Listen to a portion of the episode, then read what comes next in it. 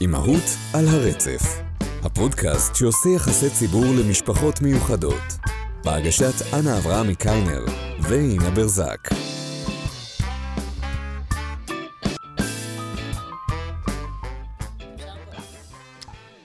היי, אינה! אנה. מה שלומך? מה שלומך? מה שלומנו? שלומנו טוב, אני לבד, בבית. כל הילד... לא בחושך. לא בחושך, באור, אוקיי? אה, ילדים במסגרות, בעלי במילואים. וכיף לך. וכיף לי, וכיף לי, ואני נהנית, ואת לא מתביישת להודות ואני לא. מתביישת ולא יודעת. ואת לא צריכה להודות, את לא צריכה להתבייש. נכון. אני ביליתי סוף שבוע שלם, כאילו 24 שעות, אה, אה, בלי ילדים ובלי שי, אני גירשתי אותם לערד, בין חופשת קיץ לחגים, יומן הקפטן שזה היום 12 לספטמבר 2022, תכף נדבר מה עוד קרה היום, וזה היה פשוט תענוג. כאילו, זה היה עלוב כמה שנהניתי מדברים מטומטמים כמו להזמין אה, כנפיים, שמנוניות, מגעילות כאלה, לראות סיינפלד ולעשות שחטה. כאילו, לאו דווקא בסדר הזה, וזהו. ואז כזה פעם ב- אני כזה מנמנמת, נרדמת, ואני כזה, אין אף אחד בבית. אז אני כזה חוזרת כזה לראות פרק, מתחילה לדמדם עוד פעם, כזה, אבל אני לא צריכה לעשות כלום. זה היה כל כך כיף. אה, ויאללה, תעמדו על ה... נו, you have to fight for your right to be in quiet. ממש, ממש. זה הזמן לפני החגים ולפני החופש, החופש הנוסף שמגיע, לקחת את עצמכם, לצאת ליום ספא, ליום כיף, ליום שופינג, לקחת את כל האימהות... כמו מה שהבטחנו לעצמנו שנעשה פעם בשלושה חודשים, וזה היה לפני שנה. נכון, בדיוק. אבל באמת, כאילו, זה הזמן. זה הזמן לטפל בעצמכם, אה, לקחת באמת דברים באיזי, לקחת את, החו- את החופש, אם אפשר ומתאפשר, ואם לא את החופש אז את הערב. ו... ואם לא את הערב, אז אפילו שעה לאחר לעבודה ולשבת ולא לעשות כלום. בדיוק, פשוט לבהות. ובלי צורך לענות למישהו, או לדבר עם מישהו, או לתת דין וחשבון למה אסור שוקולד מספר 189 אלף, ולמה זה. אז um, הדבר הנוסף שקרה ב-12 לספטמבר זה שהפכתי להיות אימא. סתיו נולדה ב-12 לספטמבר. זוכרת שהצירים התחילו ב-11, אז אמרתי לחברה שלי, זהו, זהו, עכשיו בטוח אני נוסעת ללדת. אז אמרה לי, סבבה, אבל אל תתאפקי עד הבוקר. סתיו, מה אמרתי? כן, את יכולה להאכיל את הדגים. תפסיקי להיכנס לפה עכשיו, אבל. כן, נכון, את יכול... אני עוד לא אכלתי את הדגים. כן, יש לנו דגים בבית, בואו נראה. אני, אני יכולה להתחיל לקווים עם ההימורים, כמה זמן הם ישרדו, או כמה זמן אנחנו נשרוד. אבל בינתיים אה, דווקא תפס, תפס. תפס? כאילו, הפעמים... הארבע הדגים הראשונים כל פעם בסבב של שתיים מתו תוך פחות מ-12 שעות. האשמנו את הדג ששרד כל פעם, אבל עכשיו נראה שזה... הם מצאו אחד את השני. תגידי, כשאת קונה דגים, את שמה אותם בתוך שקית בתוך אקווריום? לא, אני שופכת אותם. אז זאת הסיבה. אני יודעת שאסור לעשות את זה, כן. והסיבה, את יודעת למה, כן? הם לא. צריכים, אה, יש להם אה, בלנס פנימי כזה בין המים. כן, אני יודעת. הם פשוט כן. חוטפים, אבל הנה, חוטפים את אלה- שוק, שבץ, התקף לב, כן. ואז מתים. אה, אז שלי מתו באמת מרמות גבוהות של קורטיזול, כי הם לא מתו במקום. הם מתו אחרי 12 שעות. כן, זה מה שקורה להם. אני ממליצה. לכם ללכת ללמוד על הקשר בין קורטיזול להשמנה, למוות אה, מוקדם ולרוב בעיות שאתם יודעים. קורטיזול זה הורמון סטרס שהאבולוציה תכננה להפעיל אותו כשאריה נכנס לחדר, אבל אה, אנחנו משתמשים בו לשטויות. לכלה מאינסטנבול שרוקדת עם עומר אדם, ועל אה, בחירות, ועל כאילו דברים שהם לא צריכים. זה שנתעצבן, אנחנו לא זה. וקורטיזול כמו אדרינלין הוא ממכר. אתה מ- מתמכר להיות בתחושה הזאת, ב... כי. עם קורטיזול אתה בעצם, אתה בשיא. אתה כזה... "אה!" זה חיות כזאת, אבל זה כמו לקחת אקסטזי, זה כאילו לקחת את כל החומר שמספק, אמור לספק לך מצב רוח טוב לשבוע, ולהוציא אותו כאילו בשעתיים. אז שעתיים אתה בשיא ההיי, אבל אחר כך אתה מרוקן, כאילו, ליטרלי. למדנו, למדתי את כל העניין הזה של קורטיזול בהקשר של הדרכת שינה לתינוקות. שאנשים לא מבינים הרבה פעמים שכל מה שהתינוק כאילו מנסה להגיד להם זה שהוא עייף, והוא לא מצליח להירדם כי הוא עייף, וזה מעגל כזה קסמים שאתה לא יכול לצאת ממנו, ובניגוד אלינו הם לא מבינים שמה שהם חווים זה עייפות, ואם הם ילכו לישון זה יעבור. הם לא יודעים את זה. כן, יש, אז, את, זה, יש את זה בשלב כן, הזה אז... שאתם, יש לכם ילד בן שנתיים, ואז אתם באים לחברים שלכם, ואתם שותים, וכיף לכם, ושמח לכם, ואז מגיעה השעה חמש, ואז הוא נהיה ממש ממש ממש, ואז הוא עצבני ובוכה ו, ולא נרדם, ואז אתם מסתכלים אחד על השני ואתם מבינים שאתם צריכים לקחת אותו הביתה כי הוא רוצה לישון, והוא לא מבין שאתם רוצים לישון, ואז יש את השעה הזאת שאתם מנסים לשכנע את עצמכם שאולי אם עכשיו אתם תשתו עוד קצת או תעשנו עוד קצת זה יעבור לו וזה לא עובר לו. הנה אנחנו נחתוך את החלק הזה, הנה, הורים לא עושים את זה, אני מצטערת. עושים את זה דווקא הרבה. אז... אה, כמה מחבריי הטובים ביותר. לא, זה לא עניין, זה עניין שהרבה פעמים בארוחה משפחתית מרובת משתתפים ודודים ודודות וזה, וכשהם אומרים, התינוק נראה בסדר, תראי איזה חיוני הוא, הוא מהמם ומחייך, את סתם אומרת שהוא צריך לישון כי את כאשכנזייה יבשה, ואנחנו פרסים יודעים שמחה מה היא. ומה שהם לא מבינים, שהתינוק כרגע חווה כאילו סטרס, זה כאילו, כן. כל העניין הזה של לחייך ולתפקד, זה כאילו הסוואה כזאת שלא יזרקו אותי. כן, אבל גם זה עובר אחרי... כי משהו לא טוב קורה פה. גם זה עובר אחרי שעה, ואז הוא נכנס לטנטרום. אז אה, נכון, אל תגיעו, ואז אי אפשר להרגיע. אל תגיעו לטנטרום. אלא אם יש לכם נסיעה של איזה שעה שהוא פשוט יישבר וירדם באוטו. לא כולם, לא כולם, סתיו יכלה להחזיק כן, מעמד. כן. בלי בעיה. בלי בעיה בכלל. לא, כאילו כל הגם הקטע, מה הייתי רדם לך באוטו? ברור, לא. אז לפני שמונה שנים הפכתי להיות אימא. זו הייתה חוויה מטלטלת. כמו שדיברנו עם עומר בפרק הקודם, של כאילו, אומרים לך אה, אימהות זה כזה טיול בהולנד, ואז את פתאום מגיעה לאנגליה, אז לא. גם אם סתיו זה היה להגיע ל... לא יודעת מה, כבוד אלחרה בזמן אה, אה, מהפכה צבאית. כי היה לה ריפלוקס, והיא לא ישנה. תשעה חודשים ראשונים, פשוט לא ישנה.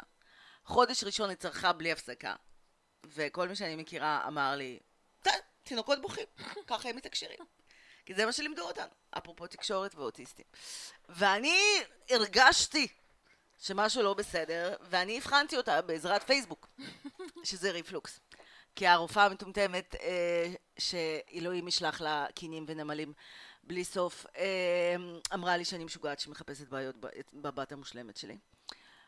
ואני זוכרת שכשנתתי לסתיו את התרופה בפעם ראשונה, את ה... לא זוכרת את זה של הגסטרו שנותנים להם, אה, וזו הייתה פעם ראשונה שהיא נרדמה, בשנייה. שהיא כאילו כזה, הגוף שלה נהיה רפוי, כאילו כמו שהגוף מרגיש כשהכאב משחרר. הגוף נהיה רפוי, והיא פשוט נרדמה באמת ולא התעלפה מעייפות כמו שקרה לה חודש קודם. ואני חושבת שאני בחיים שלי לא בכיתי יותר.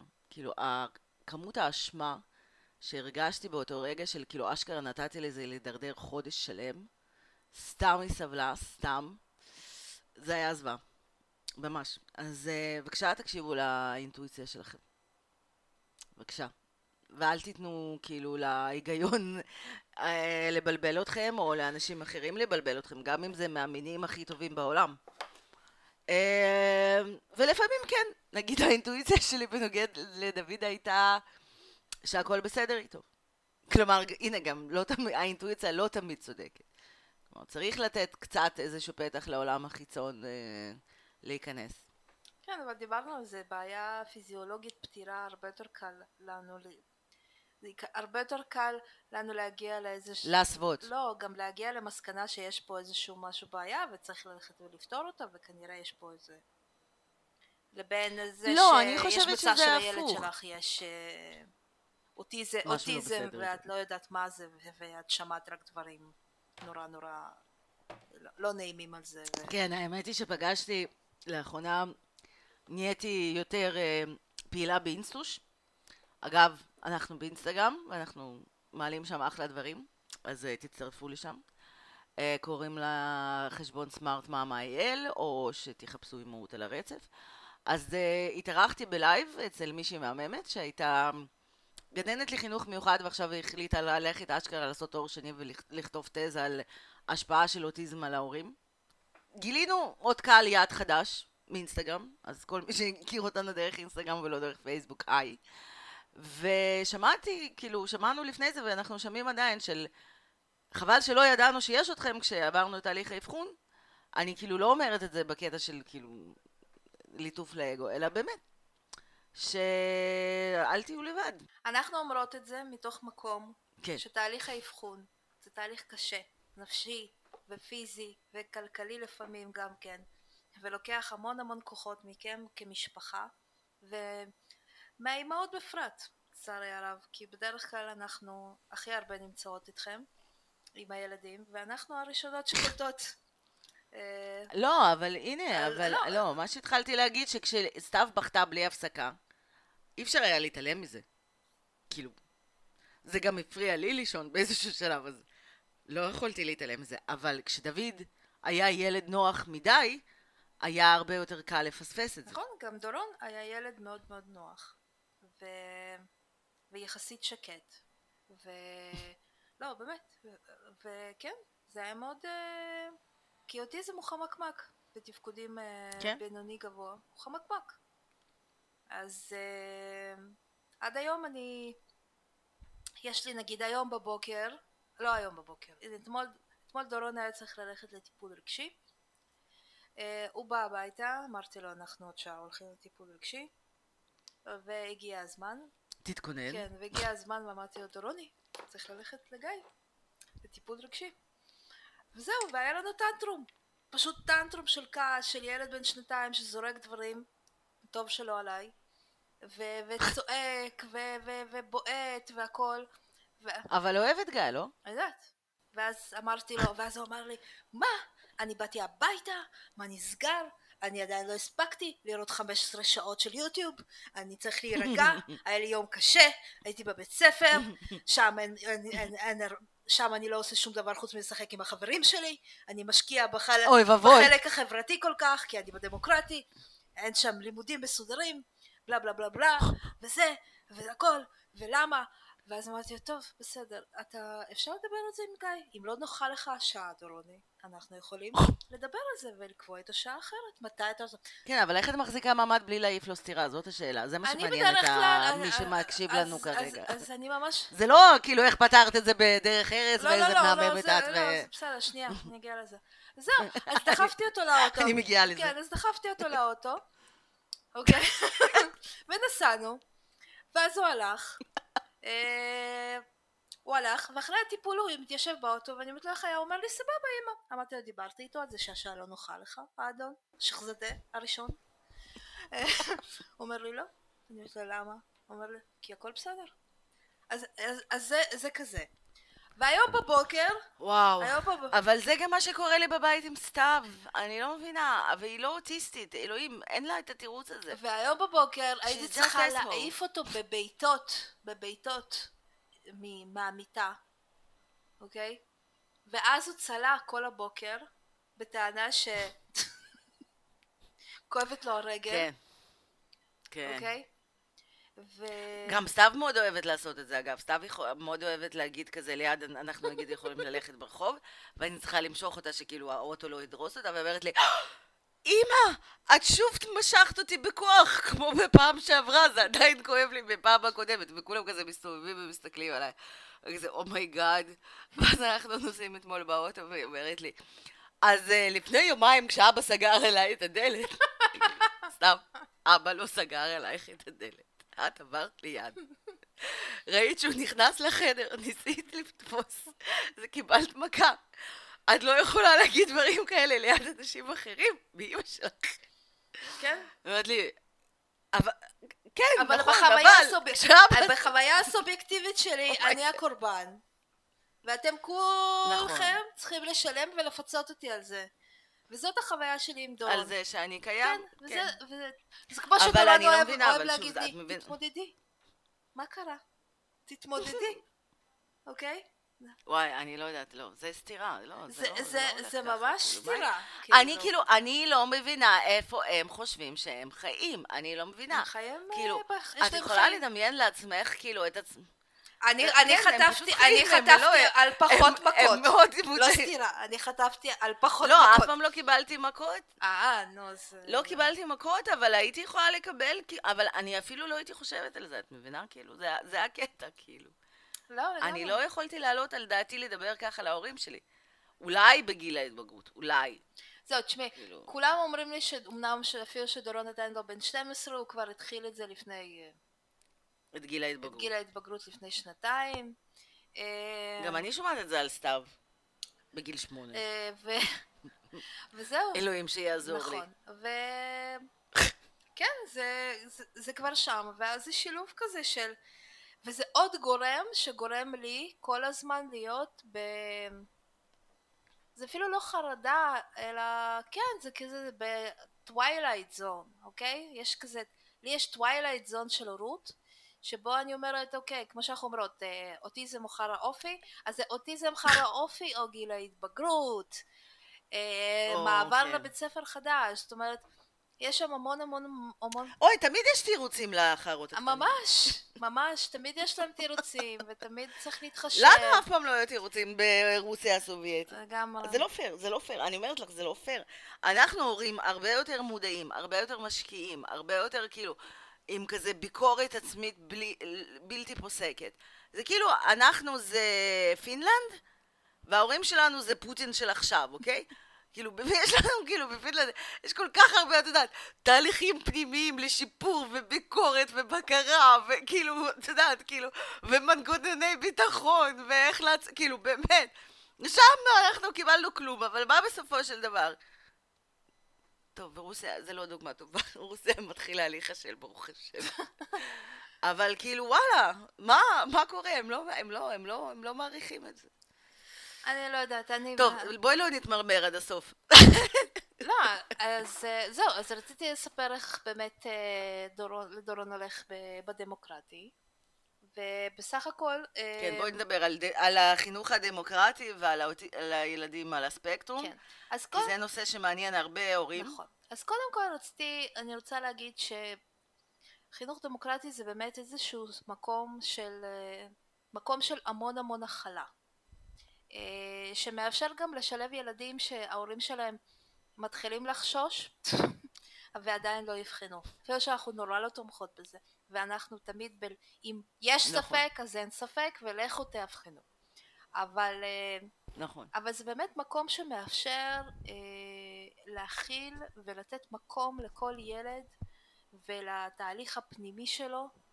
אה, אבל זה בעיניי חיסרון של החינוך הזה.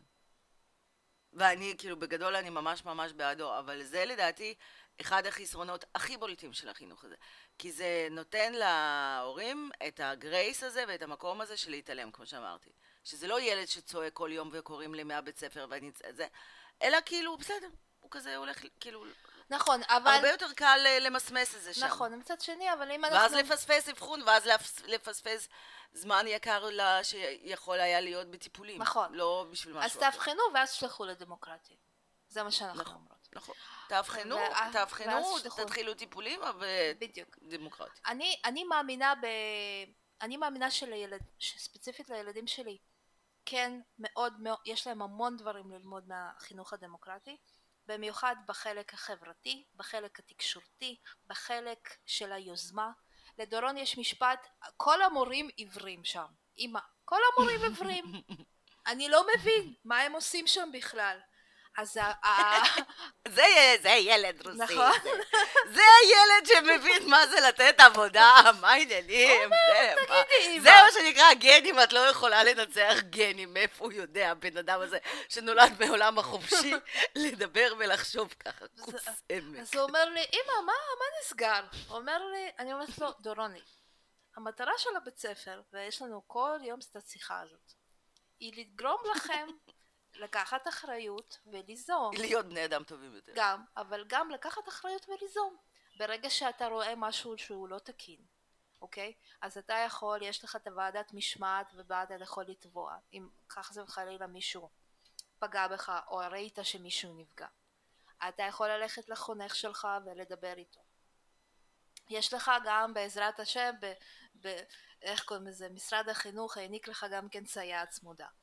בעזרת השם יפה בן כן, דוד, בדיוק. כאילו, כן. ו... וקרמה. וזהו, ואז אה, אז יש לך כל כך הרבה גורמים, אבל מבחינתו המעבר הזה מבית ספר שהוא אוטוריטר, אוטוריטה, שהיא באה מלמעלה, שקובעת, שמסדרת, שמקבעת אותו, והוא בעצם מתמרמר שם למטה וחי עם זה, כמו סובייטי קטן וטוב, אוקיי? ואמיתי, ואמיתי. לבין שפתאום יש כל כך הרבה חופש, שברמה שבימים הראשונים הוא לא נכנס לשום שיעור, אוקיי? סליחה, סמי. אה, והוא נורא, כאילו, קודם כל הייתה, בהתחלה הייתה הצפה רגשית מטורפת, אוקיי? ש... אה, שהסייעת באמת מווסתת את זה היום בצורה הרבה יותר טובה. אחרי זה היה מין כזה של כאילו כמו בן אדם שיוצא מכלא ואומר אומייגאד אומייגאד איזה כיף לא צריך להיכנס לשום שיעור. ודווקא אתמול הוא כבר נכנס לשיעור היה להם סדנת נגרות ואני אסביר לכם רגע. דורון בכל דבר שהוא לעשות עם הידיים זה לא זה לא זה לא אוקיי? כאילו בשום פנים ואופן. אנחנו אוהבים מסכים ועוד מסכים וספרים, אוקיי? ובזה זה מסתכם. ופאזלים, לא? פאזל, לא, פאזלים זה כבר לא, לא פאזלים ולא לגו אפילו, שבאמת הוצאתי על זה חצי משכנתה. אה, אבל אה, זה כבר עברנו את השלב הזה. אז אה, זה שמבחינתי ילד נכנס ובנה שם איזשהו מבוך לכל מיני, אני יודעת, הם הביאו שם איזה אוגרים קטנים שהם בנו להם בתים, אני לא יודעת, זה נשמע קצת מתעלל, אבל הם אמרו שהם לא. סופר חמודים. אז... אה, אז קיצור... האוגרים האלה חיים יותר טוב ממך. רוב הסיכויים. אז קיצור, זה שהוא ישב ובנה והתעסק עם הידיים והכל, מבחינתי זה היה מטורף, אוקיי? ו- ו- ואני יודעת שברגע שהדברים קצת עוד יותר התאזנו, הוא כן, הסקרנות תעלה למעלה, אוקיי? ו... והוא כן יתחיל להיכנס לבית ספר. מה שכן צריך המון המון אורך רוח, המון לשחרר, המון אה, להגיד יהיה בסדר, אני סומכת על החינוך שלי בבית, אני סומכת על הילד שלי, אני יודעת ש, שזה, שזאת הבחירה הנכונה. יכול להיות שזה גם לא תהיה בחירה נכונה ואפשר יהיה לעבור אחרי זה, זה בסדר, זה גם, זה פחות עדיף כמובן, אבל אה, לדעתי אני חושבת שזה יעשה לו רק טוב. ו... וגם, אה, ואני עכשיו רוצה לדבר גם על הסייעת הממש ממש שנייה. שלו. שנייה. לפני הסייעת המהממת. אה, ועל החשיבות של סייעות. אני רוצה שכאילו ניתן איזה דקה על מה זה חינוך דמוקרטי באופן כללי, כי לא כולם יודעים. כי לרוב האנשים חינוך דמוקרטי נשמע כאילו אוסף היפים, טבעונים, אה, מתנגדי חיסונים, שלא עושים כלום כל היום, שזה לא רחוק משם. אה, אה, חינוך דמוקרטי אה, אומר ככה, אנחנו ניתן לילד להביע, ניתן לו את החופש ואת השקט, לתת למוטיבציה הפנימית שלו לצאת. וברגע שהמוטיבציה הפנימית שלו יוצאת, אז אתה תקבל את כל הכלים, את כל, את הכל, את הכל, בשביל ללמוד את מה שאתה רוצה ללמוד, או ללמוד משהו בשביל משהו שאתה רוצה ללמוד. למשל, אני, כאילו, סתיו למדה גם, ב, הייתה בגן בדמוקרטי, בערד, ומבחינתי אני ידעתי שהיא תסיים שם י"ב, כאילו, אפילו לא, לא יכולתי לדמיין שהיא לא תלמד שם. והיו שם ילדים, נגיד, בכיתה ד', שכביכול לא ידעו לקרוא. אבל כשהם עשו איתי פרויקט על uh, צמחי מרפא, והיינו צריכים, ממש בנינו חברה, ועשינו סקר שוק של כאילו חומרים של uh, שפתון חורף, אז היה צריך לחפש בגוגל, אז פתאום הם הלכו וכאילו, פתאום הם תוך יומיים ידעו לקרוא וזה. ואז uh, היה צריך לעשות חישובים במתמטיקה של, כאילו, היה להם את המוטיבציה, ואז הם, למ... זה, זה פשוט רץ. בגדול, חינוך דמוקרטי עובד כמו במטריקס, כשאני אומר שכואבים לו העיניים, והמורפיוס עונה לו שהוא לא ישתמש בהם אף פעם. מרבית האנשים הבוגרים, הפעם הראשונה שיש להם free will אמיתי בישראל זה בהחלטה על טיול אחרי צבא. עד אז הכל הוחלט בשבילך. אתה חלק מאיזושהי מערכת וציפיות ומדרגים ותאריכים וזה, וכאילו, אף פעם אין לך את המקום לעצור ולחשוב מה אתה רוצה. מרבית הילדים שנכנסים לחינוך דמוקרטי מבלים זמן מה, כל אחד את שלו, בארגז חול או בחוץ בלי לעשות כלום. הם כאילו עושים כזה דיטוקס, ואז הם נכנסים לשיעור ומרביתם כאילו משולבים בצורה מלאה ולומדים והכול. יש לחינוך דמוקרטי המון יתרונות. Uh, הטענה היא שזה כן מתאים לכל ילד ולא מתאים לכל הורה, כי יש הורים שכזה אומרים, אה זה נשמע טוב אבל לא בשביל הילד שלי, אם, אם הוא לא יהיה חייב הוא לא ייכנס לשום שיעור, זה כאילו, זה מה שכולם אומרים. אבל בסופו של דבר, 99% נכנסים לשיעורים. Uh, ויש לזה, בנוגע לזה המון המון ספקות בנוגע האם זה מתאים או לא מתאים לילדים על הספקטרום. כי לרוב ילדים על הספקטרום כן צריכים את. הסדר ואת החזרתיות ולהבין מה נכנס, כל המקומות האלה שהם צריכים לעצור ולחשוב ולקבל החלטה, זה הרבה פעמים מאוד מלחיץ אותם. נכון. אבל אני לא, נגיד, אני לא הייתי חושבת להכניס את דורון לכיתה א' בדמוקרטיה, אוקיי? בואו נעשה... או, זה משהו חשוב. בואו נעשה כן. ככה, סדר, אוקיי? אני כן הרגשתי שהוא צריך את השלוש השנים שבהם הוא ילמד לקרוא ולכתוב ושיהיה לו איזשהו סוג של שליטה, אוקיי? כי אין מה לעשות, קרוא וכתוב, זה מאפשר לך איזושהי שליטה יותר בעולם שלך, יותר הבנה, אוקיי? ומאפשר לך גם כהורה איזשהו סוג של ביטחון, כי בסופו של דבר איפשהו, הרבה פעמים אנחנו מכניסים את הילדים לבית ספר, וזה הציפיות שלנו, שהוא ילמד את, ה, את הבסיס. וכשיש לו את הבסיס, והוא יודע פלוס מינוס איך עובד הבסיס, אז בעצם אנחנו מרגישים ש... אה, שאפשר משם לצמוח לדברים אחרים. אני הכנס... אז למה את יואב הכנסת לכיתה א'? הכנסתי... אה, אה, מה ההבדל? קודם כל לדורון בגלל שהוא על הספקטרום, לא הייתי מכניסה אותו לדמוקרט. Mm. יואב בגיל שנתיים ידעתי שלא מתאים לבית ספר רגיל. כשהכנסתי אותו לבית ספר רגיל, לילד הייתה טראומה, באמת טראומה שגרמה לו לרגרסיה, שזה היה, וזה היה כולה שבוע וחצי, אוקיי? ואז הוצאתי אותו והעברתי אותו לדמוקרטי. זאת אומרת, אני כבר בגיל ממש ממש קטן, כאימא כבר מנוסה ויודעת והכל, אני ראיתי עליו שזה לא מתאים, אבל אמרתי בכל זאת אני אנסה, כי דורון mm-hmm. היה בבית ספר, רציתי שהם יהיו ביחד בבית ספר, ו... ולכן בעצם העברתי, אה, ו- וכשהעברתי את יואב לבית ספר דמוקרטי, פתאום הכל חזר לעצמו, וחזר והיל... אליי הילד המתוק והמדהים והשמח שלי. כאילו כל השמחת חיים נעלמה לו כשהכנסתי כן. אותו לבית ספר רגיל. ו, וזה היה פשוט באמת כאילו בהשוואה ש... את יודעת דורון ויואב אצלי באנרגיות מאוד מאוד שונים כאילו דורון אני קוראת לו מין ענן הוא ענן כזה חמוד ש... שמתלונן על הכל אבל נותן גשם ו- והכל ודורון ויואב הוא קרן שמש כזאת שמאירה את הכל ו- וזה אז uh, כשהקרן שמש הפסיקה להעיר זה היה מאוד מאוד מטריד ובגלל זה באמת העברתי אותו ישר לדמוקרטי ובסוף צדקתי. עם דורון הגענו למצב שהמערכת מעכבת את ההתפתחות, את ההתפתחות שלו בכל דרך אפשרית, אוקיי? כי בדמוקרטי... זהו, תפרטי על זה רגע. אה, בבית ספר רגיל, אם הילד מתקדם במקצוע X, הוא עדיין מחויב לשבת בתוך הכיתה הוא עדיין מחויב mm-hmm. לעבוד לפי החוברת של אותה הכיתה. אף פעם לא יציעו לו להגיד לו אוקיי בואו. נבנה בשביל דורון שמתקדם אולי בשנה ולפעמים מנושאים מסוימים בשנתיים דוגמה כמו באנגלית אה, תוכנית טיפה אחרת שילך עם הסייעת שיש לו סייעת בתוך ספרייה וה... ו... ותבנות לו וכן וילמד וילמד משהו שמתאים ו... לרמה שלו לעומת זאת בדמוקרטיה הם לומדים לפי רמות אוקיי? יש לך עשרים ילדים בתוך מרחב של א' עד ג', ד' עד ו', וכל ילד לומד לפי הרמה שלו, פשוט מאוד. ואם ילד אחד מתקשה אז יסע, אה, הוא יקבל חונך נגיד בקריאה, נגיד באלף. כן. ואם ילד אחד מתקדם אז ייתנו לו חומרים מורכבים גם הם... שהם יותר מתקדמים. יותר מתקדמים. ו, וזה משהו שהיה לי מאוד חשוב שדורון יקבל. כי זה נורא תסכל אותו וזה תסכל אותו ברמה שהוא לא היה מודע עד כמה זה תסכל אותו כי כשהוא חזר כשהוא חזר מהבית ספר בדמוקרטי והסברתי לו אמרתי לו דורוני אבל אתה תוכל סוף סוף ללמוד לפי הרמה שלך לפי, ה, כאילו, ברוב המקצועות אתה נורא מתקדם. אני רוצה שייתנו לך את מה שמתאים לך.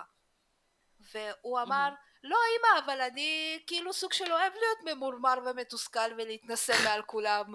ואני רגיל... למה את לוקחת לי את זה? בדיוק, אני רגיל לזה. אני רגיל להיות ממורמר שאני לא יכול... זה הספורט שלי. בדיוק, זהו. זה היוגה. ואז אמרתי לעצמי, oh my god, עד כמה זה מוטמע בשש שנים האלה הוטמע בו, הוטמע, הוטמע בו התסכול הזה שכולכם מסביבי הרבה פחות טובים ממני ו... ואני פשוט צריך לשבת ולהתמרמר על החיים שלי ו- וגם הרבה פעמים אני נהנה, אני נהנה. אני, אני סו... נאלץ. אבל בדיוק. למדתי לא, אבל זה. זה גם סוג של כאילו דופק אותו כי הוא, הוא ברור. מאוד, uh, מאוד קל להתמכר לקור, לקורבנות, להתקרבנות הזאת. לא, זה לא רק לקורבנות, מאוד קל. להתמכר לאי העשייה. אי עשייה, להיות- להתקרבנות, ל... אה, אה, זה בקטנאז', מה, מה אני צריך להתאמץ? תקשיבי, אני עליתי לארץ, וואי, עכשיו אני אשמע מה זה כאילו סטריאוטיפ, ואני מספרת את זה לאנשים והם צוחקים עליי, כאילו, אבל זה באמיתי, נו. כאילו, כן? אני עליתי לארץ בכיתה ו', הייתי שם בהקבצה של אה, מצטיינים בפיזיקה ומתמטיקה, ופתרנו תרגילים שפותרים פה בשנה ראשונה בתכנות, אוקיי? כאילו, זה היה, ואני מאוד נהניתי מזה, הייתה לי מורה מעניינת, טובה. אני ואימא שלי היינו יושבים ופותרים את זה והכל, ואני אני ממש אהבתי מתמטיקה. ועל אז הגעתי לפה, ופה למדו אחוזים. אחוזים. וישבתי איזה שלושה ארבעה חודשים בלי להבין עברית בכיתה, ואז הייתה שביתה ארוכה, ואז זה, ואז פשוט המתמטיקה נמחקה לי. והיכולת, נשבעת לך, היכולת כאילו לחישובים וזה, זה גם כאילו סוג של, שריר, זה הלך לאן. זה שריר. זה, זה, זה פשוט הזיה. אני כאילו בתואר הראשון עם סטטיסטיקה וכאלה, אני נלחמתי בשיניים, אני, ואני, או מימון, זה היה בשבילי סיוט. ולא, כאילו, זה פשוט ממש כאילו, עשה לי איזשהו ניתוק במוח, או ניוון אותי, או אני לא יודעת מה. אז יש הרבה מאוד דברים לא טובים בזה שהילד מתקדם במשהו ולא נותנים לו להתקדם. מתבזבז. ואומרים, אתה חייב זה, להיות כמו זה כולם. המילה, מתבזבז. דורון התבזבז, הגיע למצב שהוא פשוט מתבזבז. אז אמרתי לעצמי, אוקיי, אני לוקחת, גם היום, אוקיי, הוא נכון, דמוקרטי, ושיעשה ויבחר והכל, אבל עדיין יש לו שיעורי אנגלית, יש לו שיעור... כי אתה עדיין אימא נכון, נסיעה. ויש לו שיעורי מתמטיקה, והילד אה, אמור להתחיל אה, תוכנית לנוער מוכשר במתמטיקה, שהוא יתקבל, כי, כי, אמא, את הכרחת אותי. אמרתי לו, מה? כמו שהגיא כבר אמר לו, תקשיב, להכריח זה להצמיד אקדח ל- לראש שלך, אוקיי? כל השאר זה בחירה. הוא אומר לי, לא, לא, הנה, את לא, אנחנו תרגלנו את זה. את זה לא, את לא אמורה להגיד את זה ככה. את, אמורה להגיד, אוי, הוא התקבל וזה כל כך הרבה זה, ואני לא רציתי בכלל. פשוט הוא נורא התעקש, ו, לא. וזה נורא קשה עכשיו אה, להסיע אותו, או להפעיל לו זום. אה, זה באמת, זה לא פשוט. לא, לא. לא, אבל תכלס, אני אגיד לכם, תכלס, הבעיה בילד הזה זה בדיוק זה. זה שהוא לא רוצה שום דבר אף פעם. אני צריכה תמיד כאילו סוג של בסדר, זה לדחוף. עניין של מוטיבציה. לא, אבל זה כמו, נגיד דורון עכשיו, מסתבר שהוא, אה, איך קוראים לזה? מסתבר שהוא, יש לו כישרון מוזיקלי באקורדיון. אקורדיון, כן, אתם שומעים את זה נכון. כאילו, יותר סובייטי לא יכלתי לקבל את זה. באמת, באמת. וזה גם, זה כאילו, זה, זה, זה, זה גנים מוטמעים, הוא כזה, כמו מומיה כזאת, כמו ב Moon Knight. הוא התעורר באמצע הלילה עם צורך באקורדיון. אז לנגן באקורדיון. נכון. לא יודע למה. ממש. כלומר, זה היה יכול להיות אל מצרי עתיק, או כאילו... או נגן איזה באקורדיון. אחד שעמד עם צ'יבו- צ'יבורשקה. אז זה בדיוק זה. ואז הוא לא רוצה ללכת, והוא סובל והכל, ואז הוא בא לשם, ואז היא מוציאה את האקורדיון, אז היא מתחילה לנגן. ותבינו, הרפרטואר רוסי רצח, רוסי, הכי רוסי שיש. כן, כי מה עוד אפשר לנגן באקורדיון? לא, אבל... אה, ריאנה? לא, אפשר, ל- גגה? אפשר לנגן הכל על אקורדיון. והיא כאילו איש- אישה סובייטית מבוגרת, ו... והיא מנגנת שם את כל מה שאנחנו גדלנו עליו במסעדות רוסיות ב... מה, טומבללייקה וכזה? כל מיני טומבללייקה, כל מיני אה, פולקלור רוסי, קיצור, בואו נקרא לזה ככה. אנחנו נשים לכם אה, לינקים אם כן. אתם אה, מתעניינים. בתיאור של הפרק. וזהו. ואז פתאום את רואה את העיניים שלו נדלקות. ופתאום הוא כאילו ופתאום הוא מתעורר לחיים.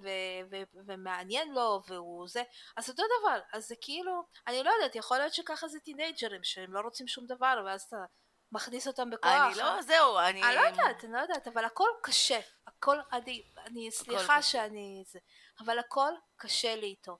הכל, החל מהרגע שאני פותחת עיניים ואני צריכה להוציא אותו מהמיטה, על לצחצח שיניים, על להתלבש, על אה, לשטוף את הסנדלים שלו כי הם יותר שחורים משחור, על לגזור ציפורניים, באמת. אבל הכל- את לא, הכל- את כרגע, את כאילו מתארת בגדול, כל הורה שמקשיב לנו אומר, נו, יש לי אותו דבר בבית. ואני גם צריכה להסביר למה. זה לא רק כאילו קום תזיז את התחת וזה, זה גם למה את צריכה אה, להתקלח ולעשות טיפול קינים. למה את צריכה לצחצח? וכל כל יום. כל יום. כל יום. כל יום. מההתחלה. נו, אני אומרת, אבל אני אומרת לך, סתיו היא חד משמעית לא אוטיסטית. אם יש דבר הפוך מאוטיזם, זה סתיו. אז אבל זה לא, זה כן, לא, אבל את לא יכולה להשין. לא, אני לא אומרת... סתם חראות. ממש. לא יודעת, לא יודעת. אני פשוט... אין לי כוחות. אני אחרי החופש הזה, פשוט אין לי כוחות. האמת שאיכשהו החופש הזה באמת עבר מאוד מאוד קשה על כולם, ואני, גם עליי, ואני לא, לא כל כך מבינה למה. חשבתי שאני, זה כמו שנה שעברה, חשבתי שאני מגיעה לחופש כזה, את יודעת, מחוסנת. כאילו, שנה שעברה החופש הגדול זה היה החופש הגדול השלישי באותה שנה, עם סגרים וסבבי לחימה וכן הלאה. ואיכשהו, לא יודעת, אני זוכרת שהתלוננו גם שנה שעברה, אבל איכשהו השנה, יכול להיות שבגלל שכבר הרגשנו את טעם החופש, ועכשיו החזירו זיפור מבק, כאילו, אני לא מבינה, כל מי שאני מדברת איתו אומר שהקיץ הזה היה קשה מאוד, והיה סיוט וזה, וכאילו, וואו, למה? לא, אני מאמינה לכם, גם אצלי זה ככה, אבל זה כאילו לא, לא, לא ברור. אמ, זהו, רצינו לדבר גם על סייעות. כן, בואי נדבר, לא, תרשי לי כאילו ככה, עוד לא דיברנו איתך על זה וזה, זה באמת כאילו, לא, לא עשינו הכנות לזה. Uh, זה לא רק העניין הזה של הסייעת, זה גם העניין הזה של uh, מודעות הורית. כי אני דיברתי איתך בקיץ, ואמרתי לך, תתארגני על סייעת, ואמרת לי, אולי לא צריך בכלל. כאילו, סליחה שאני פותחת את זה לא, פה לא, עכשיו, לא, אבל לא, כאילו, נכון. אנחנו מחויבות להיות אותנטיות. ואת אמרת לי, עזבי, הוא יסתדר, והוא לא צריך, וזה, ובסוף הוא היה צריך. עכשיו, זה לא שאני רוצה לעשות לך נו נו נו. אני רוצה שנדבר על זה, כאילו, לא, אבל אני... בשביל אבל- ההורים האחרים. נכון. כי אני אגיד לכם את האמת. סליחה שוב פעם שעשיתי לך את זה. לא, לא, לגמרי. כי אני אגיד לכם, בבית ספר הרגיל, הרבה פעמים הייתי יודעת שאפילו הסייעת לא מגיעה. ועובר יום ויומיים, והייתה הסייעת ששברה את הרגל, והיא לא הייתה איזה חודשיים לא הייתה, לא, לא יכלו למצוא לו סייעת, והכל היה אוי. בסדר, והכל זה. אז כן, נכון, במחשבה השנייה, אני אומרת לעצמי, שם הכל היה מסודר, והיו שיעורים מסודרים, והכל היה זה. ו- ואת יודעת, ו- ו- וכאילו והייתה מסגרת שכל כך חשובה לאוטיסטים. כן, ו- ו- וגם אני כמישהי שנורא מודעת והכל, נכנסת לפעמים לשאננות ואומרת לעצמי, יהיה בסדר, כי היינו ביום, בכמה ימים לפני זה בבית ספר, והיו פעילויות, והוא הסתדר, ואפילו הצליח ככה לרכוש אה, כמה עיקרויות.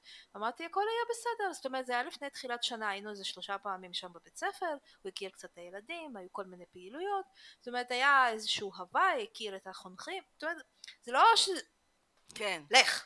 זה לא שהוא סתם נפל, ברור. אוקיי. זה לא שאת מנותקת מהמציאות לגמרי. נכון, אנחנו לא ועדיין, מדברים על הזנחה הורית. אנחנו מדברים על שאננות שהיא טבעית לבני אדם. נכון, ושאננות במיוחד בתפקודים, ומה, בתפקודים, כאילו, למה צריך להיזהר לא, גם? בתפקודים גבוהים, כן. זה תפקוד אה, חמקמק כזה, אני, כי פשוט יש ימים ויש ימים, ו, וגם, אז ביום הראשון לא הייתה עדיין סייעת, בראשון לספטמבר, זאת אומרת, הגיעו, אבל לקח זמן עד ש... אה, זאת אומרת, מצאו מצאו, אותם מצאו והכל. אותם והכל. בעקבות משבר כן. החינוך המיוחד שפוקד את הארץ. בדיוק. והוא היה, בחיים לא ראיתי אותו ככה. אני באתי, והוא היה כועס. בדרך כלל הוא ממורמר.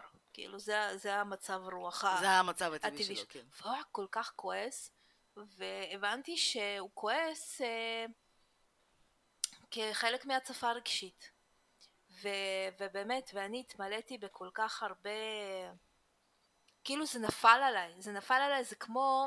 אה, יש את זה הרבה, היה לי את זה הרבה בזמן הורות, שיש פה, שיש פה איזושהי תקווה של הנה אנחנו מתקדמים, אנחנו כבר שם, אנחנו זה, אנחנו בתפקודים. תכף יגידו לנו שהוא לא אוטיסט יותר. בדיוק, והכל. ו... את יכולה להגיד כן, את זה כן. בקול רם, גם כאילו כל אחד, בדיוק. כל אחד מפנטז על זה, כולל אותי, אנחנו כאילו, הכל עדיין טוב. אוטיסטים, אבל אנחנו בתפקודים, זה גבולי, וזה גבולי, וזה לא באמת שם, ואז פתאום כל האוטיזם יוצא לו.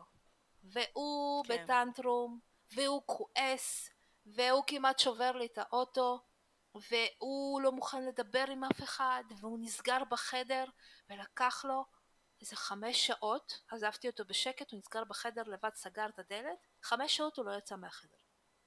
עד כדי כך, וואו. הוא היה מוצף, כל הכבוד לך שנת... שהיה לך את המקום הזה, לתת לו את זה חמש שעות, זה לא, זה לא מובן מאליו. זה ופשוט בכלל לא לעזור, מובן שתדעי כאילו, לך. עזבי אותי ברמה של כאילו זה, ולא להיכנס איתו עכשיו לזה, פשוט להבין שכרגע זה, זה ה...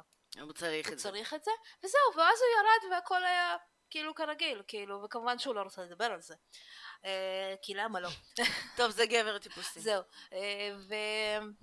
וזהו, ואז ישר דיבר, והיה ישר שיחה לחינוך מיוחד, וישר שיחה למנהלת, וישר הרמתי שם את כולם, וכמובן שביום הראשון שאחריו הגיעה סייעת, לא כזה כמובן. לא, לא כזה כמובן, כי- לא כזה כמובן, אבל אה, מה שאני רואה עכשיו, לא, באמת, זה... נכון. ה- הסיפורים שאני רואה בתל אביב, העיר היקרה בעולם, fucking god sake. אז זהו, כאילו, אז... לא אה, שאני תופסת תחת על הפריפריה וזה, אבל כאילו, העיר היקרה בעולם לא מצליחה לתת את המענה שצריך. הנה, אנחנו, הגן של דוד הולך להיות עד שלוש, עד ההודעה החדשה, במקום עד רבע לחמש. כן, לא, זה קשוח. קשוח במיוחד לאנשים שעובדים עד ארבע. כאילו, הם צריכים נכון. את ה... הם צריכים את השעה ורבע האלה. שלא יכולים, כן, שלא יכולים, נכון, או שכאילו, רוב הימים עכשיו הגן נסגר בשתיים וחצי בכלל. מטורף. כאילו, היה, לא, היה רק פעם אחת, אנחנו ב-12 לספטמבר, היה רק יום אחד, שה- אתמול שהגן היה עד שלוש ועשרה. ברוב הימים הוא נסגר בשתיים וחצי. עכשיו, זה גם התראה של מעכשיו לעכשיו, פחות או יותר.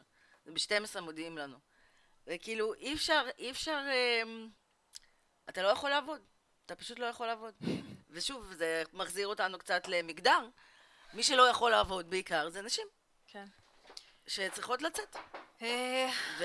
כן, לא, לגמרי, כן. זה גם... אה, כאילו, אנחנו בתחילת הפודקאסט כזה אמרנו הרבה פעמים, וזה נכון עדיין, שכאילו יחסית להרבה דברים שלא מתפקדים במדינת ישראל, החינוך המיוחד מתפקד, ולצערי זה כבר לא נכון, החינוך מיוחד באמת במשבר, ממש רציני. נכון.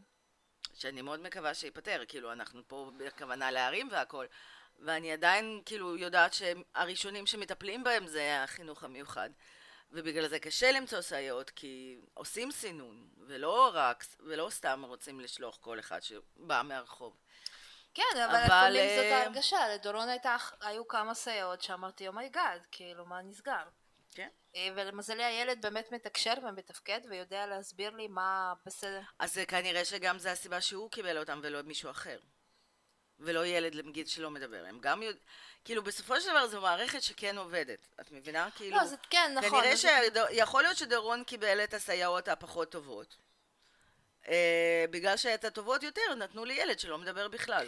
או שזה פשוט, אני הם, לא אה, יודעת, מודעים? אני חושבת שזה הרבה פעמים עניין של רולטה. אני לא חושבת שמי שעובד שם בהשמה, באמת נכנס לתוך התיקים של הילדים שלנו וקורא על התפקוד שלהם ועל הצרכים שלהם.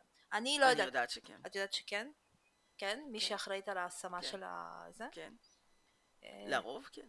כן. אה, אני מאוד מקווה. תלוי באיזה עירייה, בלה בלה בלה בלה בלה בלה. ומי אבל עובדת כאילו, שם. כן. אז קיצור, דורון ביום ראשון קיבל סייעת, סייעת מדהימה, באמת מדהימה שהיא יודעת לדבר אפילו שפה רגשית. אה, אתמול הוא חזר והוא אמר לי, תקשיבי, אה, אמא, אני מרגיש שלפעמים היא לא מספיק איתי.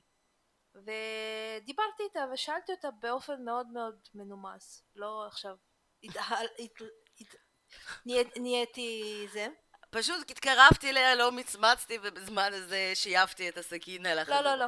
אמרתי לה, תקשיבי, אה, אני, אה, דורון ציין שלפעמים הוא לא מוצא אותך, וזה נובע מזה שיכול להיות שיש לך התחייבויות נוספות בבית ספר, או זה נובע מזה שפשוט אין מספיק שעות.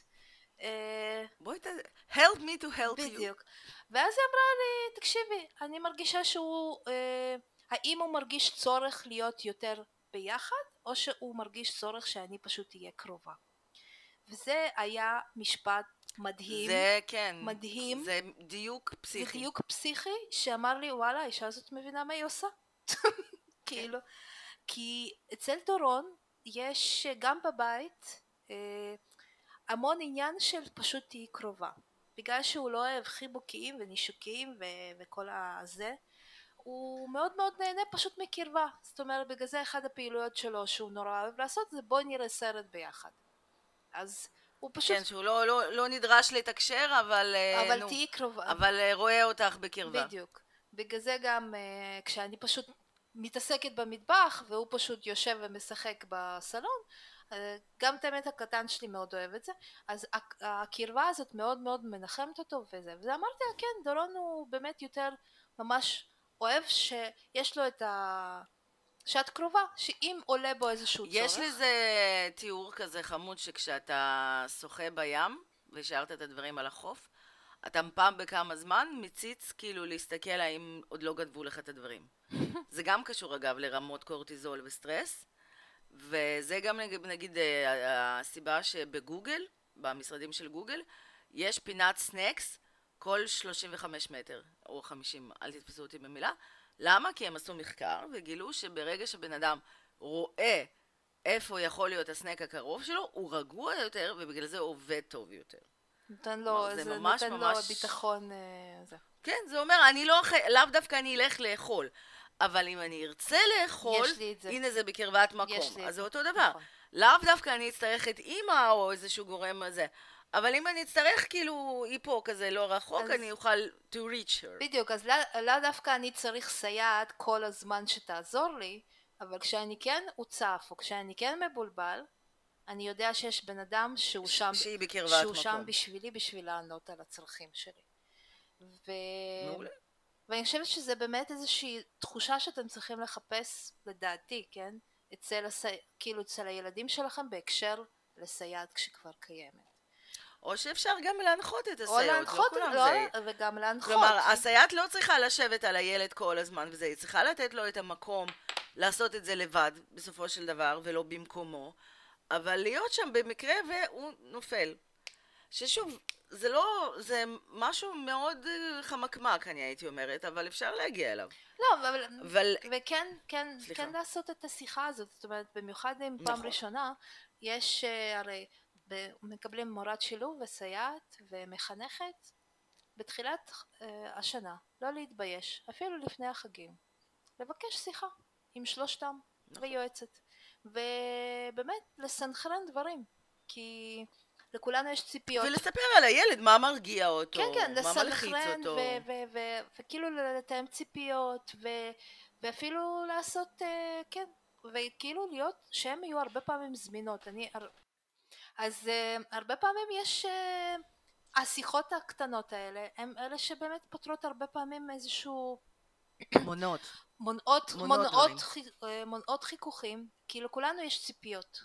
והרבה פעמים חוסר תקשורת, נגיד לדורון בפעם הראשונה הוא קיבל סייעת שאין לה טלפון חכם. וזה וואו. שיגע אותי שאני לא יכולה להשיג אותה. שאני צריכה להתקשר אליה והיא לא עונה. אשכרה להתקשר אליה. להתקשר אליה והיא לא עונה לי ואני צריכה לתאם איתה והיא זה, היא לא מדברת והיא לא שם, כאילו, אמרתי לה מה נסגר, כאילו, זה היה כל כך, כל כך הרבה סטרס. אני זוכרת את זה, זה בדיוק כיתה א', וגם המח... הכל שם לא התאים. המחנכת הייתה נוקשה מדי, והסייעת הייתה לא מתאימה לו, וכולם ניסו... רכה מדי. לא, לא, הסייעת הייתה גם נוקשה, הם כולם היו כל כך סמכותיות ולא מכילות, ו... וכאילו, באמת, אה, לא יודעת איך הוא שרד. אז... אה, את רואה? ממש. ו- והרבה פעמים צריך ליזום ממש בהתחלה, כי תקשורת, תקשורת. כמו שאנחנו כן. מלמדים את הילדים, צריך נכון, ליזום תקשורת. בדיוק, אז כבר, עם הצוות המקצועי. בדיוק, בתחילת שנה, לא לחכות שייצרו איתכם קשר, ישר, להתקשר נכון. למחנכת. ולא להתבייש, כאילו, בסופו של דבר, כי אתם גם עוזרים להם לעבודה שלהם, שגם להם זה לא יהיה כזה טוב, אם הילד שלכם יחטוף טנטרומים כל היום. בדיוק, ואז אה, אה, ממש, ומרבית הצוותים באמת גם מחפשים את זה. אה, אם כבר אני רוצה לתת עוד עצה, זה לשתף את הצוותים כמה שיותר במה שקורה בבית. במיוחד עם הילדים הלא כל כך ורבליים, או גם ורבליים תכלס.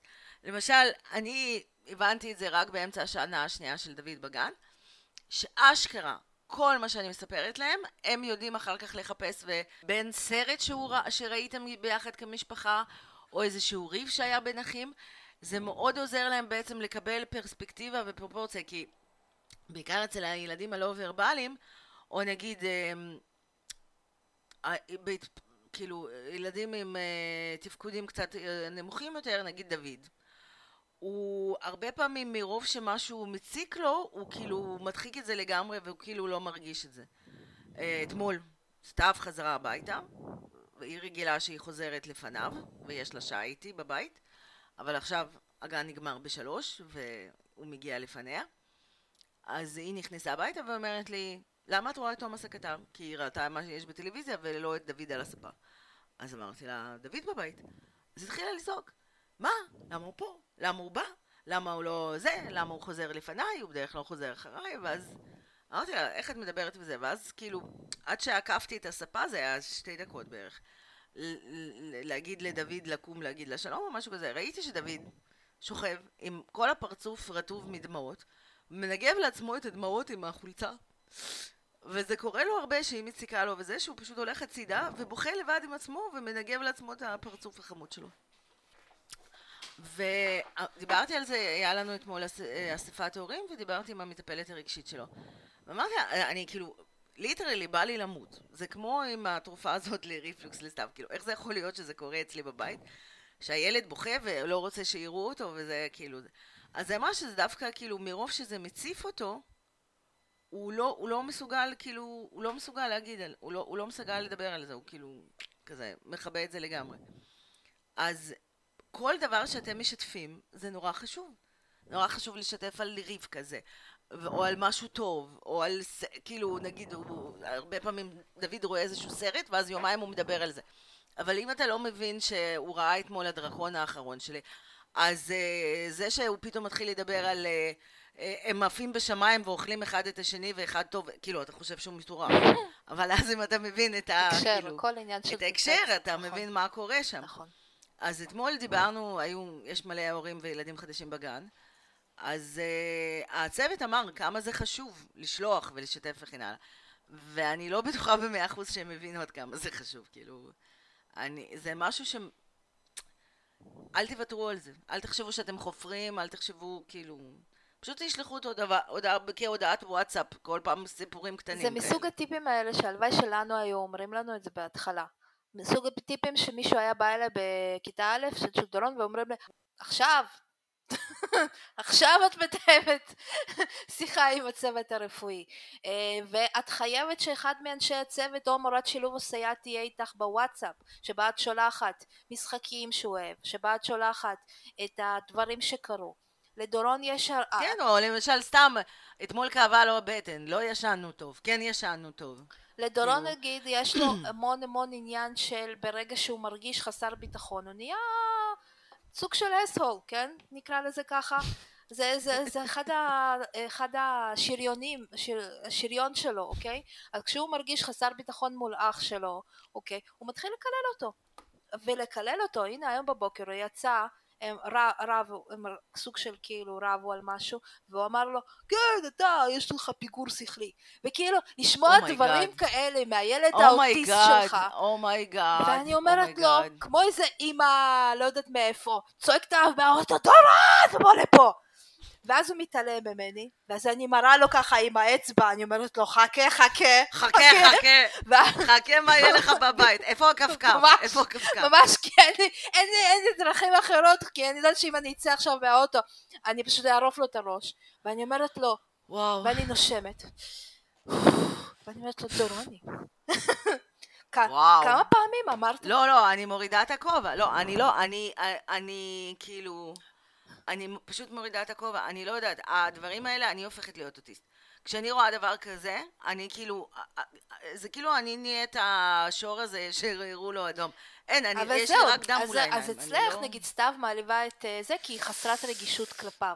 אצלי דווקא דורון הוא בגלל שהוא אוטיסט, אבל הוא אוטיסט שלא מסוגל לווסת את עצמו, אנחנו צריכים לנשום כל כך הרבה, כי הוא מתחצף והדברים שיוצאים לו מהפה, באמת, ואני מספרת את זה פה כדי שתבינו שלקח לי שנים זה קורה במשפחות לא, הכי טובות. לקח לי שנים ללמוד, לנשום ולהבין שזה לא אישי, שזה מנגנון הגנה, אוקיי? ושזאת הדרך שלו, נכון, יש פה אופי, בלה בלה בלה וכל זה, וכן, ואריק, אבל ואריק לא רוצה לשלוח-.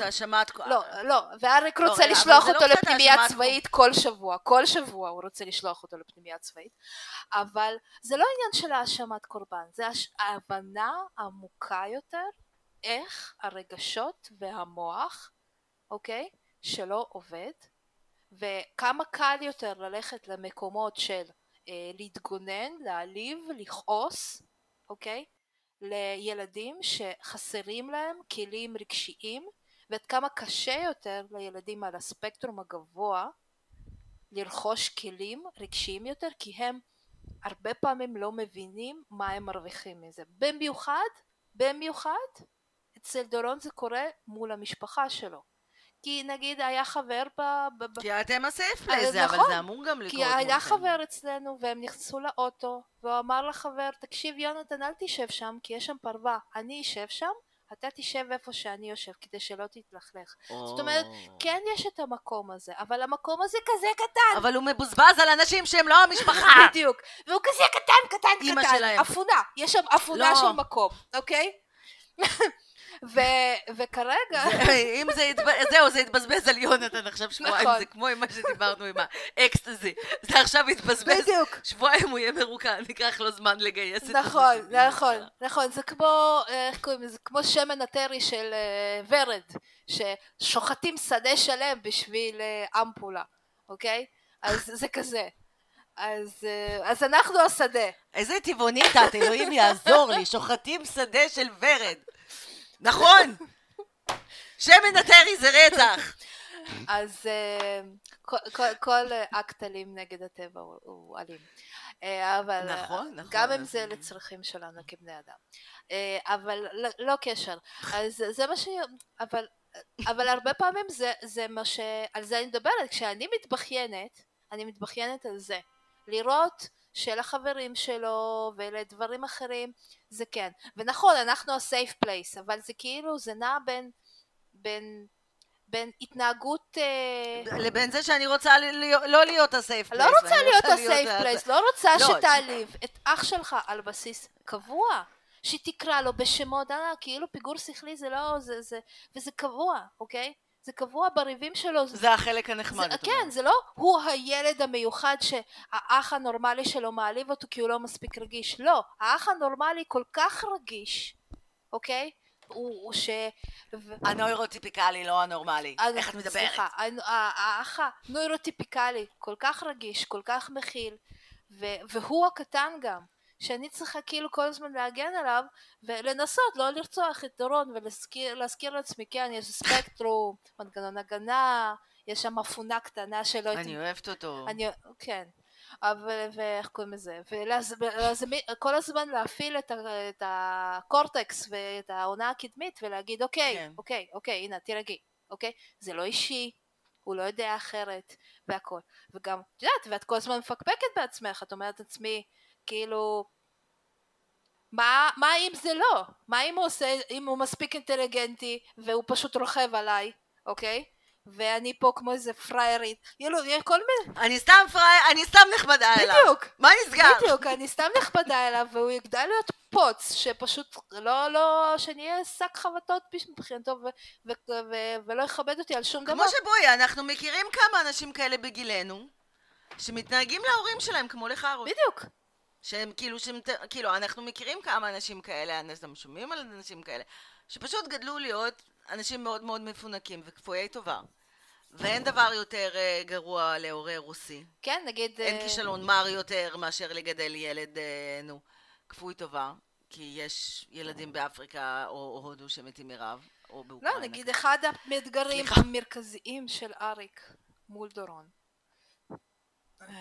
זה זה, זה שהוא מבחינתו, בגלל שהוא לא נמצא מספיק איתו, בגלל שהוא לא אימא שלו, אלא הוא אבא שלו, והוא רואה את זה מפרספקטיבה בצורה של מקרו, כי אנחנו, מי שמגדל, מי שנמצא, כוונה, הקרטייקר המרכזי, הוא זה שנמצא במיקרו, וההורה השני הוא בדרך כלל רואה את הדברים בצורה רחבה יותר, שזה לפעמים יש איזה המון יתרונות, אבל יש גם, גם חסרונות, ומבחינתו על פניו הדינמיקה היא נורא נורא לא, לא הוגנת ולא מתחשבת ו, ומבחינתו לשלוח אותו לגולק כי כאילו פשוט ככה. לא, זה לא, אני בטוחה שהוא לא ישלח אותו לשום מקום, אבל אה, זה... ברגע של לא כעס. אבל כאילו. שוב, זה לא, אבל תקשיבי, זה שוב פעם, זה מאוד מאוד מאוד קשה, וזה גם מאוד מאוד מאוד מורכב, כי כאילו, מה שאת מתארת פה לא רחוק ממה ששוב פעם, ממה שכאילו סתיו עושה לי, או ממה שהרבה מאוד אנשים שישמעו את זה, כאילו יזדהו עם זה, עם הילדים. זה גם ח... אבל צריך להבין שגם שם, גם אצל סתיו, זה לא ספקטרום, אבל זה כן ויסות חושי. נכון. הספקטרום זה, זה, כאילו, זה מכלול. זה לא, זה, הספקטרום מורכב מכל כך הרבה דברים נכון. פנימיים. זה לא ספקטרום, זה חוסר ביטחון עצמי. זה לא ספקטרום, זה כאילו איזושהי בעיה בתפיסת מציאות כרגע. נכון. כאילו, אנחנו פשוט אצל ילדים, לפעמים כאילו זה הסימפטום האחד מתוך מכלול מאוד גדול נכון, של דברים. נכון, אבל ספקטרום, הרבה פעמים, נגיד אצל דורון, בתפקוד גבוה, זה, זה שלל של כל הדברים האלה שאת אומרת. זה מלא מלא מלא מנגנונים, שהם כאילו, שפועלים או בבת אחת, או רק אחד מהם ממש ממש הוצף עכשיו. ואת כאימא, הרבה פעמים צריכה ללמוד, לזהות מה כרגע, מה כרגע, במה, מה זה נגיד, כרגע, אחד נכון. הדברים שאני למדתי ברגע הזה, זה חוץ מלנשום ולהגיד, איך אתה רוצה לפתור את זה כרגע? איך אתה רוצה לפתור את זה כרגע? מה לדעתך יהיה פתרון נכון? נכון, אז... וואי, אני הייתי מקבלת סטירה מסתיו אם אני אשאל אותה את זה. בדוק. בדוק. אם סתיו עכשיו בהתקף, כי אני פתחתי לה את החלון בשביל לאוורר לה את החדר, והזזתי לה את המחברת שעמדה בזווית מלאה של 90 מעלות, ושמתי אותה על השולחן והיא עושה לי טנטרום על זה, אוקיי? ואני אגיד לה איך אני רוצה לפתור כרגע, זה כאילו, אני חושבת שהיא תקפוץ מהגג. או שאני אפול אה, מהגג. לא, לא. אני דווקא זה כן עובד אצלי, כי זה גורם לו להפעיל בדיוק כמו בהתקף. זה גורם לו לעצור, כי כאילו, זה גורם לו לעבור מהחלק הרגשי לחלק הקוגניטיבי, השאלה הזאת. ואז ההצפה הרגשית יורדת, בדיוק כמו בהתקף חרדה. כשאני הייתי חוטפת התקפי חרדה, הייתי הולכת וכותבת או מתכננת או קצת עובדת. בהתחלה כשלא באמת רציתי להיכנס לחלק הרגשי ולהבין למה ההתקפים האלה. למה? כן. למה אז אחד הפתרונות הכי מהירים שלי היו, זה שהייתי הולכת וסוג של עובדת קצת, ואז החלק החושב היה מפעיל את זה, ואז הוא אומר אוקיי אין פה באמת אריה, אז אנחנו לא באמת בהתקף חרדה, וזה היה עובר עד לפעם הבאה. אז בשלבים האלה כשאני שואלת אותו שאלה שהוא באמת צריך לחשוב לענות עליה, אוקיי? אז או שהוא נרגע ופשוט יוצא מהחדר ואז אני פשוט נותנת לו את הזמן הזה ואז הוא חוזר ואנחנו מדברים על זה, או שהוא ממש מתחיל לדבר איתי על זה ואז אנחנו באמת מפתחים שיחה. וזה מאוד מאוד מאוד... האמת שזה טיפ מעולה. וזה מאוד מאוד מעולה. מאוד קשה כי בא לך להתפוצץ, בא לך להוריד לו... Oh, oh, זה, זה כאילו באמת. אה, זה באמת קשה. וזה, לא, זה, כן. זה, זה כאילו, זה פשוט באמת קשה, אבל אה, את אומרת פה משהו מאוד מאוד נכון. נגיד, הטיפ שאני יכולה לתת גם, זה מכיוון של כאילו הדרכת אה, הורים ותינוקות. בזמנו כשלמדתי וגם תרגלתי בתור מדריכת הורים של שפת סימנים לתינוקות, אז אתה עושה סוג של תצפיות, אה, בשביל לזהות כאילו סימנים מקדימים לכל מיני צרכים, לב, לבכי בעצם. לבכי של רעב ולבכי של עייף ולבכי של פיפי וקקי וכן הלאה. ואז אתה יודע לזהות את השפת גוף לפני, ואז אתה יודע לתת מענה ל... לצורך לפני שהבכי מגיע. שיטה מעולה, קוראים לזה small talk של ריסה גינת. בכל מקרה, אז מה שעוזר לי עם סתיו הרבה פעמים זה אחרי כל התקף כזה, שזה עוד טרי במוח, אני עוצרת ואני מפרטת לעצמי כאילו מה קרה פה לפני זה. מה היה הנסיבות לפני זה. לא כאילו במה אני אשמה, מה אני יכולה, אבל מה, מה היה פה? היה פה אי רבע, היה פה אי עייפה, היה פה לא יודעת מה, היא רק חזרה מבית ספר, מהסעה היא בטוח מוצפת. רוב הפעמים היא חוזרת הביתה כאילו מוצפת זה, צריכה לצעוק על משהו. כאילו, מה, מה היה פה לפני זה? כי כאילו, את יודעת, זה ילדים גדולים כבר, אי אפשר לעשות עליהם תצפיות כל הזמן. כן, כן. את גם לא רוצה להסתכל עליהם כל הזמן. את רוצה שהם ילכו לחדר אחר ויעשו משהו. בגלל זה את קונה להם נינטנדו. אבל uh, כאילו, לנסות כאילו, כשזה קרה, לעשות קצת reverse engineering כזה, לנסות לחשוב מה היה פה לפני זה בשביל להתחיל לז... ולכתוב. אל תבנו על זה שאתם תזכרו את זה, במיוחד שאם אתם הורים והזיכרון שלכם נדפק. ואז אולי לעלות על patterns כאלה. כן, כן, זה בהחלט יכולה להיות אה, זה. הרבה פעמים, כמו ש... ספרו לנו, אם זה עובד, נכון. אגב, ו... תנסו את זה בבית. והעניין הזה שכשילד חוזר מבית ספר, לא להציף אותו בשאלות, לא זה, לתת לו את הזמן הזה, דורון גם. הרבה פעמים לא הייתי מבינה את זה, הוא היה זה, ואז הייתי אומרת לו, נו מה, ומה קורה, ומעניינים, וזה, ולך תעשה את הכל, ובוא נסיים עם זה.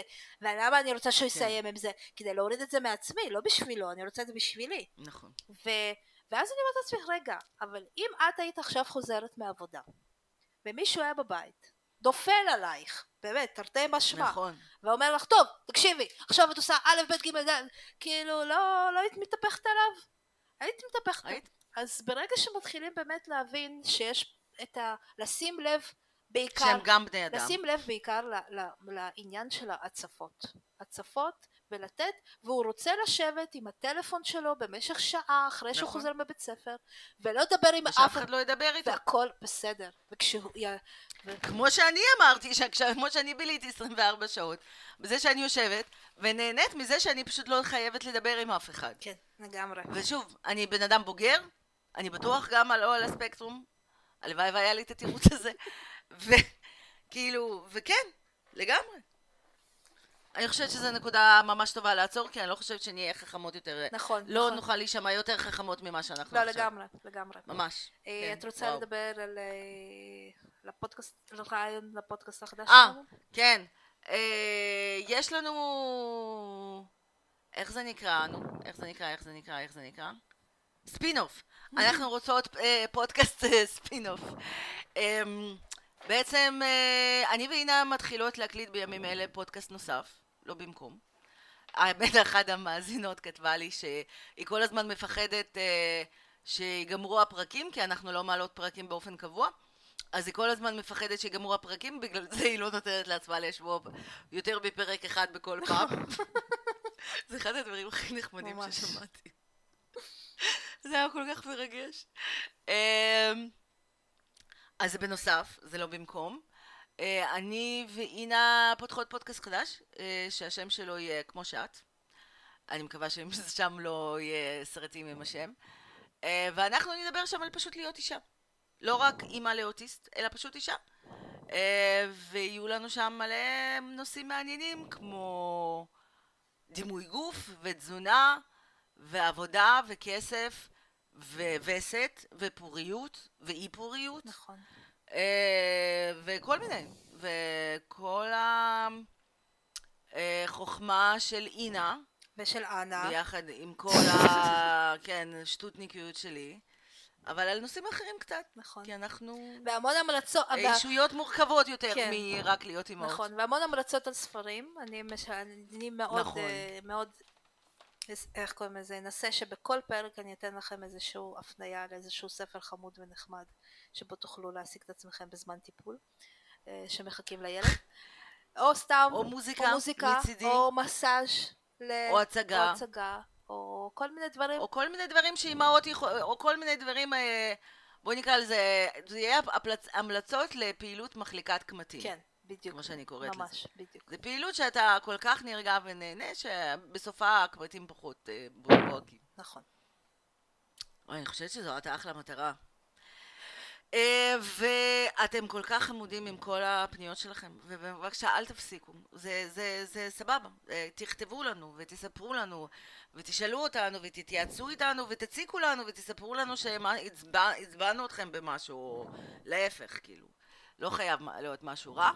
אנחנו גם בפייסבוק, בקבוצה שנקראת סמארט מאמה, אנחנו גם בדף פייסבוק שיש לנו עימות על הרצף, ובאינסטגרם, וגם ביוטיוב. אה, ויש לכם לינק לשלוח לי וואטסאפ. וכן, פה, ותדרגו אותנו גם בספוטיפיי, מאוד מאוד נשמח. ודרגו אותנו בספוטיפיי, פליז. Uh, ובקרוב יהיו לנו עוד הרבה אורחים מגניבים. יהיה לנו פרק ב' עם עומר, המנתחת ההתנהגותית. Uh, ויש לנו בקרוב עוד הרבה מאוד uh, שיתופי פעולה מעניינים. וגם אה, אורחים ממש מגניבים. ואנחנו מתחילות לתכנן פרק live. שבו אנחנו נקליט ונקבל מכם שיחות תוך כדי ותוכלו לשאול ולעלות לשידור. אז אה, תתחילו גם לשאול, אה, לשלוח לנו שאלות או נושאים שהייתם רוצים שנדבר. כן, לחלוטין. ואנחנו אוהבות אתכם מאוד. נכון, מאוד. תחזיקו מעמד לפני החגים. כן, בדיוק. תצאו, תצאו תבלו קצת לפני זה, תנשמו. כן, קחו כאילו קצת, אנחנו ניתן לכם פתק לעבודה. כן. טוב. גם אם זה שעה, גם אם זה כל זמן נחשב, כמו השיניים של תינוק. כל רגע נחשב, לא צריך לחכות שיהיה לכם זמן של שעתיים.